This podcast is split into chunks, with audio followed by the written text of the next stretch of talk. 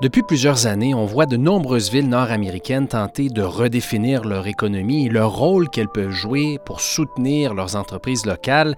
Spéculation foncière, autonomie croissante des banlieues, coûts des loyers de plus en plus élevés. Disons que les défis étaient déjà multiples avant même que la COVID-19 frappe de plein fouet, venant mettre en péril l'avenir de certains entrepreneurs. Et on sait que la relance sera longue, sera ardue. Plusieurs experts appellent même à réinventer nos villes pour les prochaines décennies, à carrément repenser le modèle économique dans lequel nous sommes plongés. Et dans ce contexte, une grande question s'impose. L'économie de proximité est-elle la clé pour la résilience de nos quartiers? Dans les quatre épisodes de la série Balado Ancrage territorial, nous tenterons de répondre à cette question avec des intervenants qui viendront donner leur point de vue, des témoignages, mais surtout qui présenteront leurs aspirations pour un futur économique plus durable et de proximité. Il faut repenser la ville. Je pense que l'entrepreneur local, il faut inspirer des gens, mais il faut s'inspirer aussi. Puis c'est quelque chose qui se nourrit. C'est absolument essentiel, une économie qui est ancrée dans son quartier, dans son territoire. Il y a une relation de solidarité entre les commerçants, les citoyens. Les entrepreneurs sont des personnes qui innovent, des créateurs. Il va falloir réussir, je crois, à sortir du marché spéculatif des bâtiments à vocation d'emploi, des bâtiments à vocation industrielle, pour garder cette mixité-là importante.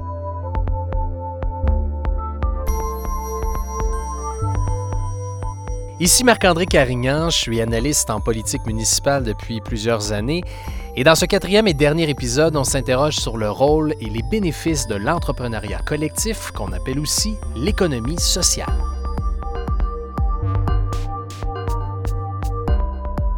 Nos invités pour cette discussion, Marc Picard, directeur général de la Caisse d'économie solidaire, une des principales institutions financières des entreprises collectives et des citoyens engagés du Québec, et Jean-François Lalonde, directeur général de PME Montréal Centre-Est, un réseau de soutien aux entreprises de la ville de Montréal.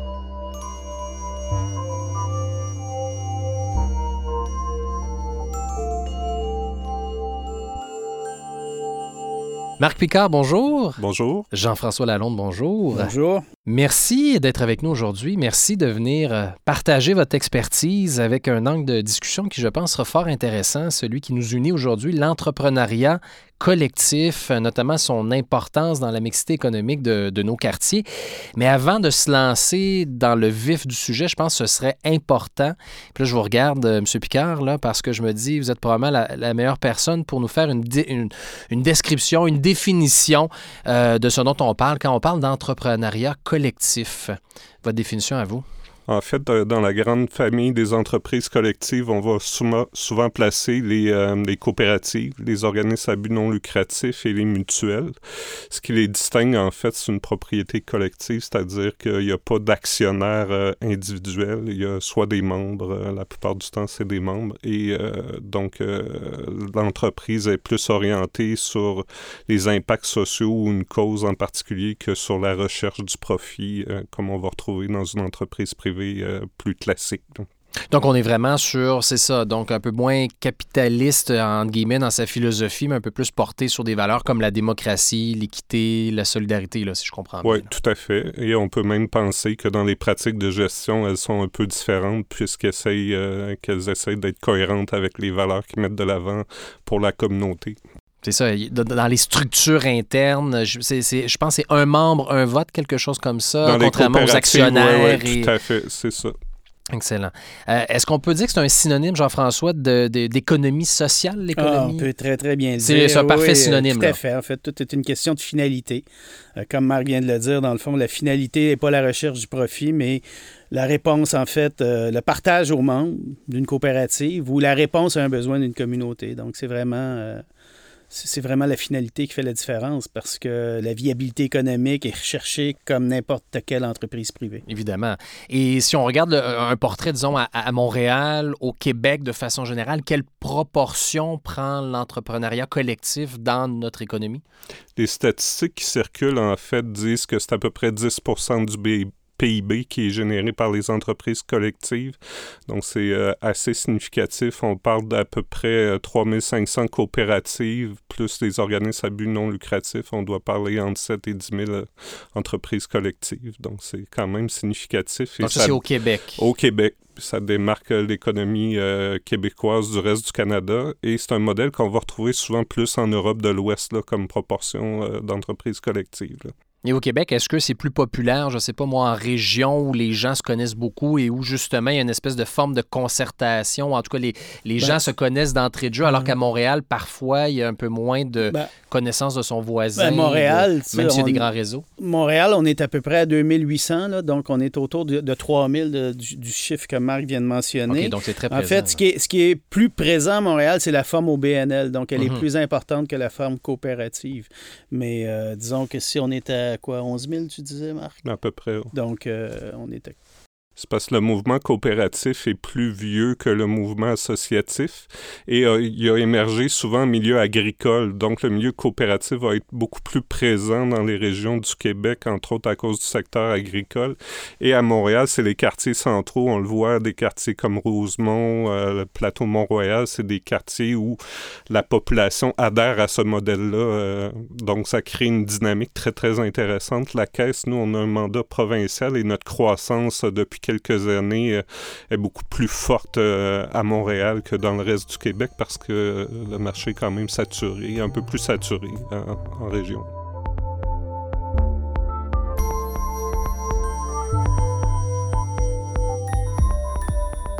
C'est quoi la force de l'entrepreneuriat collectif versus un entrepreneuriat, appelons-le, plus traditionnel ou plus régulier? Quels sont les bénéfices? Ben, je dirais le premier, c'est son ancrage. Euh, son ancrage dans le milieu sous forme d'OBNL, c'est souvent, en fait, le projet, l'entreprise va répondre à un besoin euh, pour répondre à un besoin de la communauté. Donc, l'ancrage est très, très fort. Donc, ils sont partie prenante du développement, euh, disons, local, du développement économique local d'un milieu donné, d'une collectivité donnée. Je dirais que c'est probablement le, ce qui est le plus fort en termes de... Après ça, ben, il y a toute l'association. Hein. C'est un modèle où on va s'associer à d'autres, où on va collaborer avec d'autres pour faire émerger, que ce soit en mode coopératif ou que ce soit en mode OBNL. On s'appuie donc sur un collectif pour euh, développer, en fait, cette entreprise-là.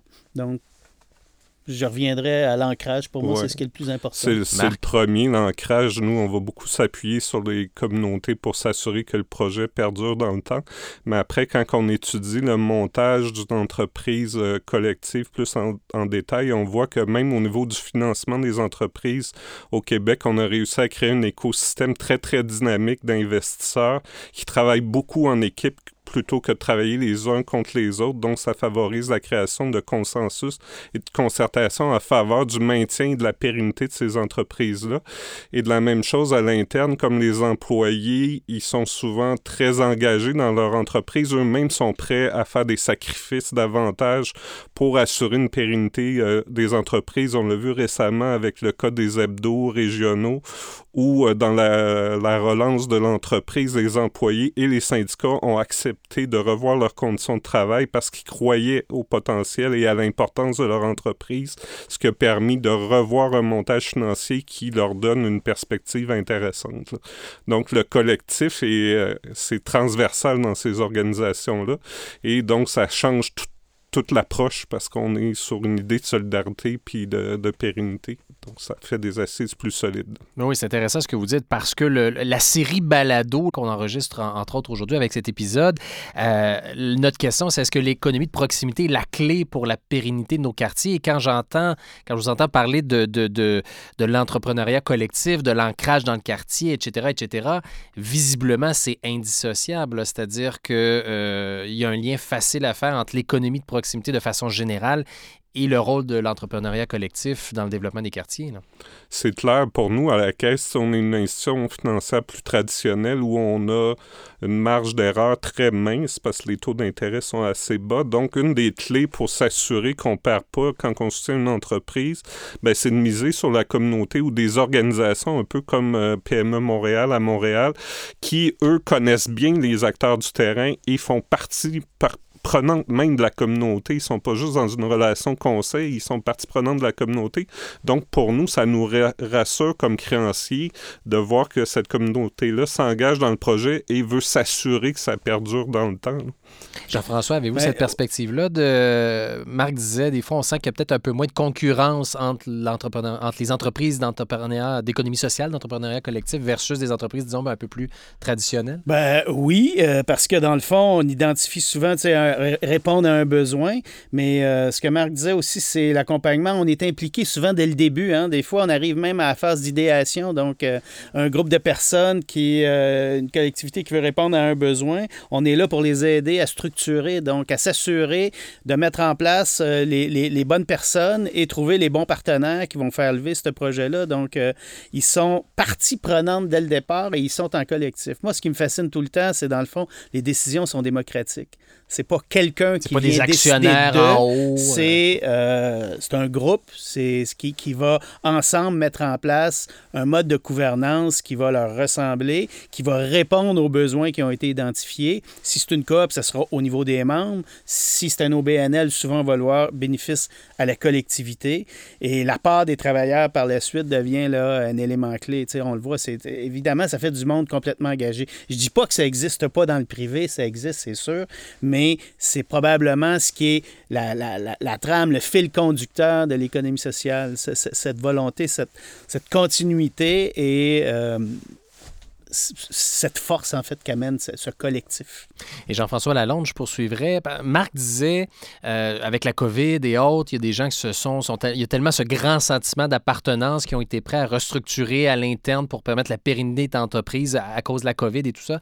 Est-ce que, justement, vous sentez que dans le réseau général de l'économie sociale, la COVID est venue fragiliser le réseau ou, au contraire, euh, étant donné le sentiment d'appartenance des employés et tout ça, on s'en est peut-être, disons que la résilience euh, actuelle est, est- est- est plus facile que d'autres types d'entreprises? ou, Ben, euh, dépendamment des secteurs, c'est clair là, qu'il y en a qui ont prouvé de grandes difficultés, euh, d'autres moins. Je ne dirais pas qu'il a été plus fragilisé. Euh, au contraire, vous avez parlé de résilience, certes, mais euh, quand on regarde, puis je vais prendre les petits accompagnements, les accompagnements qu'on a fait et qu'on continue à faire, nous, dans le fond, euh, on vient, euh, on est, on est impliqué dans leur relance, dans leur continuité. Alors, je vois pas vraiment de...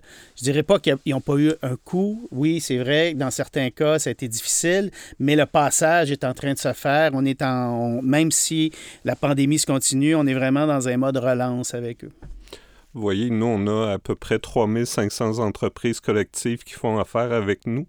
Et les dernières statistiques au 1er septembre qu'on avait dans le mouvement des jardins, on est une des caisses qui, dans le contexte de COVID, a la plus grosse croissance.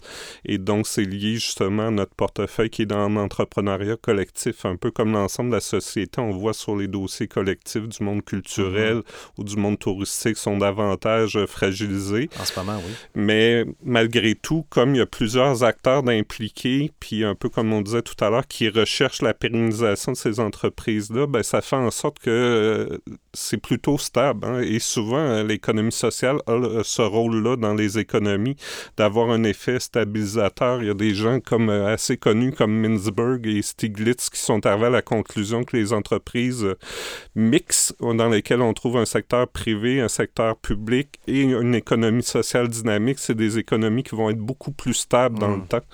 Et ils se sont appuyés, entre autres, sur euh, la crise de 2008 pour démontrer de façon scientifique que ça s'avérait être vrai. Jean-François? Ben, tu sais, je- en fait, ce que je te dirais, là, c'est euh, ce qui me vient en tête, euh, c'est euh, comment justement la COP des couturières dont Chalaga Maisonneuve, par solidarité durant la pandémie, dans le fond, comment ces gens-là ont réussi à, organiser, en fait, rapatrier des couturières pour venir en aide solidairement, dans le fond, à produire notamment des masques, mais ils ont produit autre, chose, ils ont produit des jaquettes, ils ont produit, bref, du matériel, des vêtements euh, pour euh, le système hospitalier. Donc, y a eu là, euh, tu vois, la pandémie a eu un effet, je te dirais, positif pour ce secteur-là, mais plus particulièrement pour un secteur, en fait, euh, qui était en déficit des, des, des euh, l'industrie du vêtement, comme on le sait, c'est pas euh, des emplois faciles, ça, ça, a souvent été des, des, emplois moins bien payés, moins bien vus. Et là, tu as une organisation qui est en train de restructurer tout ça et qui, pendant la pandémie, en plus réussit à repositionner les choses et à continuer à développer. Donc, pour moi, il y a, euh, au-delà de la solidarité, tu vois, il y a des entreprises qui ont réussi à bien s'en tirer quand même, puis vont continuer à le faire. Après, faut, moi, je pense qu'il faut faire, faut pas tomber dans la caricature non plus. Tu sais, les entreprises dites privées, c'est aussi des rassemblements de personnes, mais c'est la forme juridique et le partage des droits et responsabilités qui fait en sorte que leur modèle peut-être n'a pas les mêmes impacts ou la même résilience que dans les, entreprises collectives. Je voudrais pas qu'on tombe dans la caricature parce que euh, je l'entends parfois que dans l'économie sociale, tout est pas rose non plus. Et c'est vrai, là, on retrouve de tout nous, on travaille aussi avec des entrepreneurs privés qui ont une perspective sociale et qui sont engagés et qui ont des beaux succès aussi. C'est juste qu'en situation de crise économique, bien, souvent, c'est eux qui sont euh, au premier front avec leur propre argent et donc ça, ça crée une certaine fragilité qu'on va moins retrouver dans une entreprise collective qui, elle, favorise plus le partage du risque en général.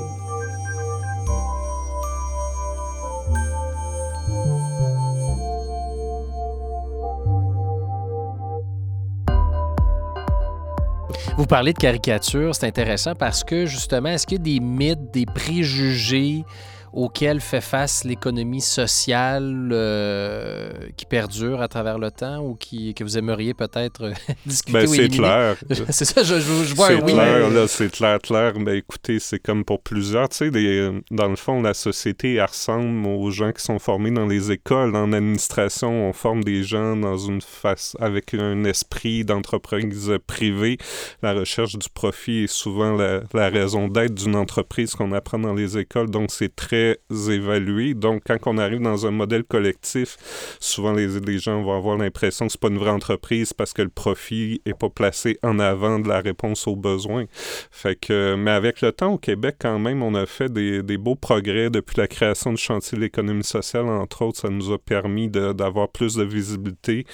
Et euh, l'histoire du Québec, en fait, euh, repose beaucoup sur le succès du monde coopératif. Hein, dans le monde, j'en parlais tantôt, dans le monde agricole, mais des jardins, entre autres, ça, on l'oublie souvent parce que c'est rendu gigantesque, mais c'est quand même une institution financière coopérative qui se démarque dans le monde financier, non seulement au Québec, mais à l'international aussi. Oui, Jean-François, vous avez changé un regard euh, marqué. ben oui, parce que, tu sais, dans le Quand fond, posé la question. ce qu'on va entendre, puis c'est vrai qu'il ne faut pas tomber non plus dans la caricature, mais souvent, ce qu'on entend, c'est qu'on va parler d'une industrie qui est subventionnée à plein régime. Eh ben, cette industrie-là n'est pas subventionnée, je dirais, plus que le privé, a accès à des programmes financiers, a accès à des prêts qui lui sont, euh, qui ont été modelés en fonction euh, de, de, de l'entrepreneuriat collectif. Mais, que ce soit en euh, crédit d'impôt, que ce soit sous ben, différentes formes. tu vois, c'est ça, les, crédits, les, les entreprises d'économie sociale, on va prendre l'exemple en techno, ils n'ont pas accès à du crédit d'impôt. Ils n'ont pas accès à du crédit d'impôt pour de la R&D, pour ce que le privé a. Donc, faut trouver d'autres formes pour les aider. Puis, euh, ce, qui, ce, qui est, ce, qui, est, fascinant, puis on ne remplacera pas, puis l'objectif, c'est pas de remplacer l'entrepreneuriat privé, bien au contraire, c'est juste de prendre sa place. J'ai l'impression, puis, corrigez-moi si je me trompe, la, mixité économique, donc entre le social et le privé, c'est, ce qui rend aussi, ce qui amène une certaine richesse. Puis, je, vais, prendre un exemple sur lequel on a travaillé au début des années 2000, qui est le cinéma Beaubien. Dans le fond, quand euh, Odéon a décidé de vendre le cinéma, euh, ben, si, quand on a été interpellé comme organisation, pour tenter, en fait, de sauver ce dernier cinéma-là de quartier. Bien, si on faisait rien, c'était une chaîne de pharmacie bien connue qui était pour devenir propriétaire. Ça aurait été quoi la valeur ajoutée sur la rue Beaubien d'une Xième pharmacie? Alors, dans le fond, euh, notre grande surprise, c'est que quand on a appelé Odéon, puis Odéon nous a dit on est prêt à vous le vendre, on est prêt à vous le vendre avec les équipements et vous pouvez continuer à faire du cinéma. On a donc travaillé avec des intervenants du milieu euh, à monter un projet, puis ça a donné une entreprise d'économie sociale. Mais dans le fond, cette entreprise-là, aujourd'hui, est confrontée aux mêmes défis que les autres salles de cinéma mais elle a un ancrage important et elle aura permis, en fait, une identité assez une identité, euh, une identité, une programmation euh, qui est assez spécifique et euh, elle aura profité, en fait, elle aura en fait revitalisé, en partie permis cette revitalisation-là de la rue Beaubien, ce qu'une pharmacie n'aurait pas fait. Elle aurait répondu à un besoin, la pharmacie, mais n'aurait pas provoqué probablement euh, une telle revitalisation. Ce serait moins un point de destination peut-être. Il y a des gens qui viennent de très loin pour aller au cinéma Beaubien. La pharmacie va desservir son quartier. C'est peut-être une nuance importante à apporter. Parlons un peu de croissance aussi. Est-ce que l'économie euh, sociale, l'entrepreneuriat collectif connaît une forte croissance ces dernières années? Je vous dirais, euh, c'est une croissance douce mais continue. Hein? C'est pas, euh, euh, pas la même dynamique que dans le privé. D'abord, comme la motivation principale n'est pas la recherche de profit, les gens sont pas omnubilés par la croissance économique et financière. Donc, ça change la façon d'analyser la croissance de ce secteur-là. De façon globale, il se crée quand même beaucoup d'entreprises au Québec en économie sociale en général, là, sous toutes les formes juridiques, mais c'est pas comparativement au, au, monde privé, c'est pas au même rythme. Ça, c'est clair. Vous voyez où l'économie sociale dans, dans, 10 ans, dans 15 ans, dans 30 ans, Jean-François? Bien, je pense qu'il y a une continuité. Là. Marc vient de le dire. Dans le fond, il y a un développement qui est constant, qui est là, qui est moins rapide que l'entrepreneuriat privé. Moi, en fait, euh, ce que je souhaite dans ce développement-là, c'est qu'on arrive de plus en plus à venir... Euh, à aller, aller dans des secteurs qui traditionnellement ont été, bref, qu'exclusivement euh, réalisés par le privé. à Montréal, en fait, le gros de l'économie sociale est vraiment les services de garde, les services à la personne, mais on le voit de plus en plus, tranquillement, pas vite, on voit des, des, des, des, des entreprises technologiques. Euh, récemment, on a soutenu euh, l'émergence d'une coopérative d'ingénieurs. Donc, ce modèle-là fait des petits, fait des petits aussi au niveau des universités, c'est-à-dire euh, on a enseigné beaucoup l'entrepreneuriat privé, on enseigne de plus en plus ces modes, disons, alternatifs à l'entrepreneuriat de l'économie traditionnelle. Donc, petit à petit, mais euh, en espérant que les résultats soient là, parce qu'on parlait en même temps d'ancrage, on parlait de quartier complet, on parlait d'économie de proximité. Je pense que ça devient un élément fort de toutes ces, ces valeurs-là. C'est le fun d'imaginer que des groupes comme les GAFA de ce monde, s'ils étaient des entreprises collectives, qu'est-ce que ça changerait? Moi, je pense qu'on aurait un, regard totalement différent parce qu'il y a une mine d'informations qui est colligée dans ces organisations-là et on accepte en fait que ça revienne à quelques actionnaires ou un propriétaire unique. Imaginons que si ces entreprises-là avaient choisi au départ une forme collective, euh, quelle richesse ça serait pour nos communautés. Donc, moi, j'ai plein d'ambitions pour le monde de l'économie sociale, entre autres comme dans des secteurs comme mmh. le numérique, où on pourrait faire une grande différence et euh, apprivoiser davantage ce secteur-là qui, à mon avis, se comporte encore comme si on était au Far West. Donc, euh, ah oui à ce point-là? Moi, je trouve ça. C'est quand on lit sur Google euh, ce qu'ils font ça avec nos informations personnelles ou les Facebook de ce monde et tout ça, euh, comme citoyen. Il y a beaucoup de critiques, euh, ça, c'est certain. Il y a ça énormément me préoccupe, Ça me préoccupe.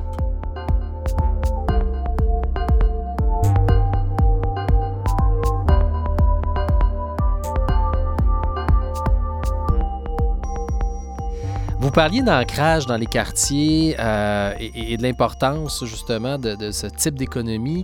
Euh, on voit certains secteurs en ce moment euh, qui se gentrifient, Parc Extension, Schlager Maisonneuve et autres, où il y a beaucoup de tensions. Est-ce que l'entrepreneuriat collectif, comme elle est ancrée et développée avec sa communauté, peut venir disons, euh, amoindrir certaines tensions euh, liées à la. On peut parler d'embourgeoisement, de gentrification, là, peu importe. Euh, Jean-François? Bien, je, dirais que oui, après ma barre, notamment au niveau de l'habitation, donc le logement social est une réponse. je vais le ramener au niveau de l'emploi. En fait, quand on parle de secteurs où il y a, entre guillemets, de la gentrification de l'emploi, souvent, dans le fond, on arrive dans des secteurs qui auront été relancé dans un premier temps par la présence d'artistes, par la, par la présence de petites entreprises dans des édifices vieillots qui étaient à réaménager. Et tout d'un coup, le secteur prend son envol et tranquillement, pas vite, mais assez rapidement, on voit des joueurs arriver et tasser, en fait, ceux qui ont redonné vie. Alors, il y a une réponse qu'il va falloir donner, il y a une réponse qu'il faut trouver. Euh, il va falloir réussir à un moment donné, que ce soit euh, le secteur public, le peu importe, mais il va falloir réussir, je crois, à sortir du marché spéculatif des bâtiments à vocation d'emploi, des bâtiments à vocation industrielle, pour garder cette mixité-là importante. C'est pas normal, dans le fond, que euh, des ateliers d'artistes soient évincés euh, d'un secteur sous prétexte qu'il euh, faut euh, revitaliser et profiter de la manne financière que peut apporter la location de locaux. Donc, il y a, il y a un travail, je pense que... C'est tout de même une certaine ironie que, parce que des, des gens qui sont ancrés dans des quartiers depuis des décennies se fassent expulser au nom du redéveloppement économique quand même.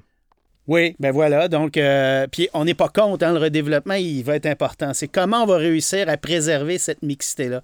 Euh, moi, je pense qu'il va falloir le réfléchir et arriver à faire en sorte qu'on euh, puisse conserver, en fait, mettre en place les, les outils nécessaires pour que ceux qui ont relancé ce secteur-là à une certaine époque puissent être là. on voit des modèles qui se développent. On parlait d'ateliers d'artistes, entre autres. L'administration Plante a, mis en place des, programmes ou des, dans certains quartiers pour essayer de, préserver certains ateliers. Donc, on voit qu'il y a un intérêt d'un point de vue euh, politique. D'ailleurs, ça m'amène sur un terrain intéressant, le politique.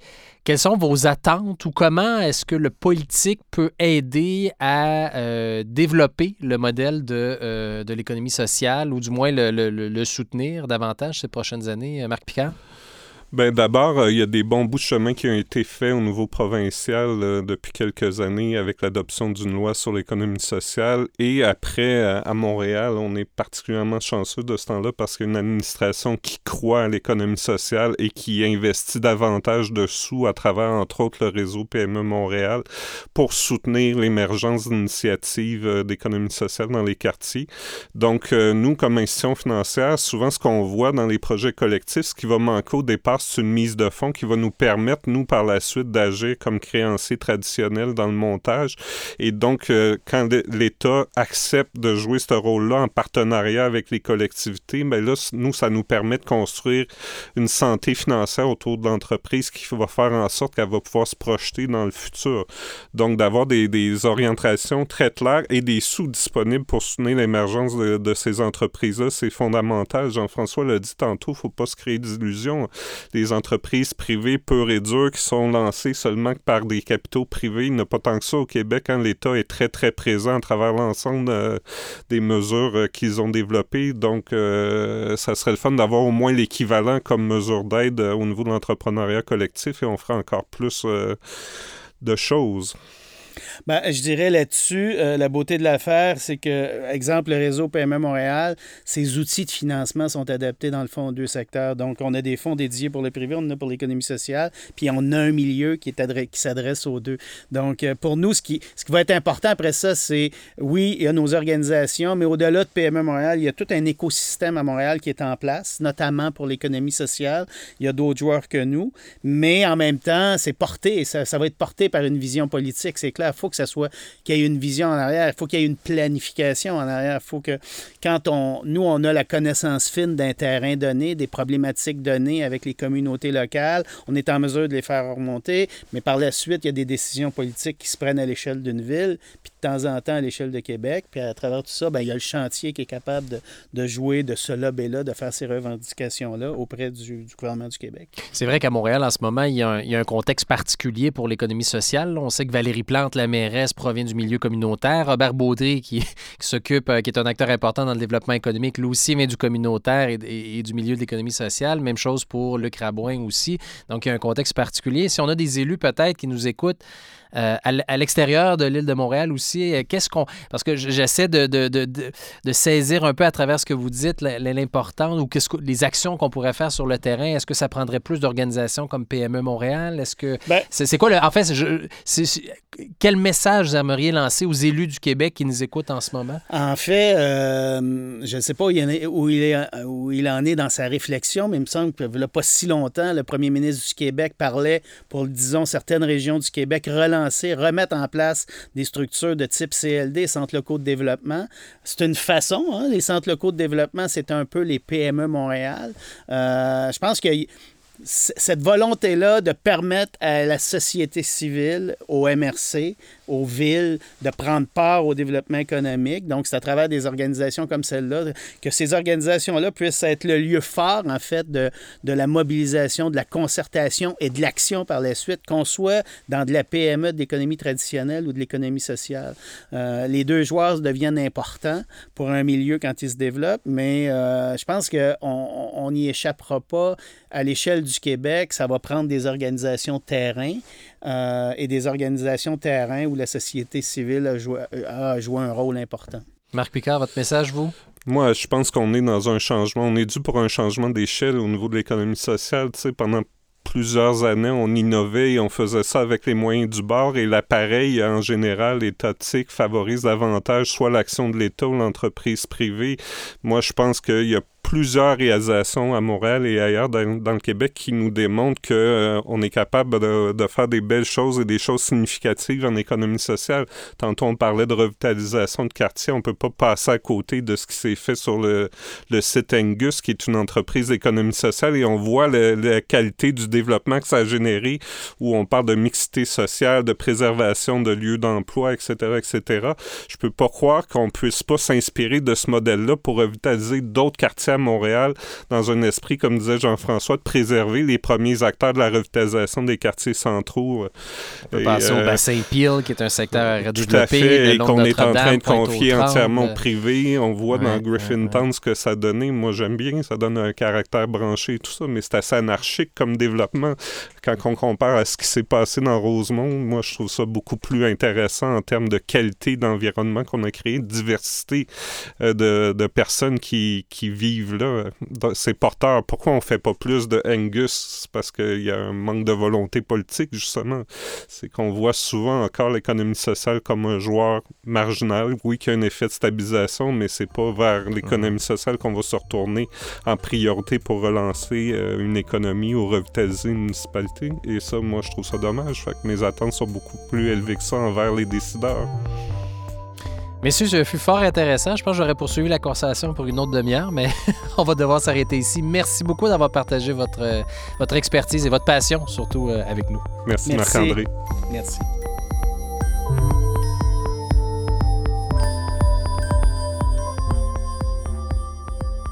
C'est ainsi que se conclut cet épisode de la série Ancrage territorial. Je tiens à remercier nos invités Marc Picard, directeur général de la Caisse d'économie solidaire, et Jean-François Lalonde, directeur général de PME Montréal Centre-Est. Je m'appelle Marc-André Carignan, c'était un plaisir de vous accompagner. Ancrage territorial, un balado produit par PME Montréal Centre-Est. Animation, Marc-André Carignan. Réalisation et conception sonore, Magnéto.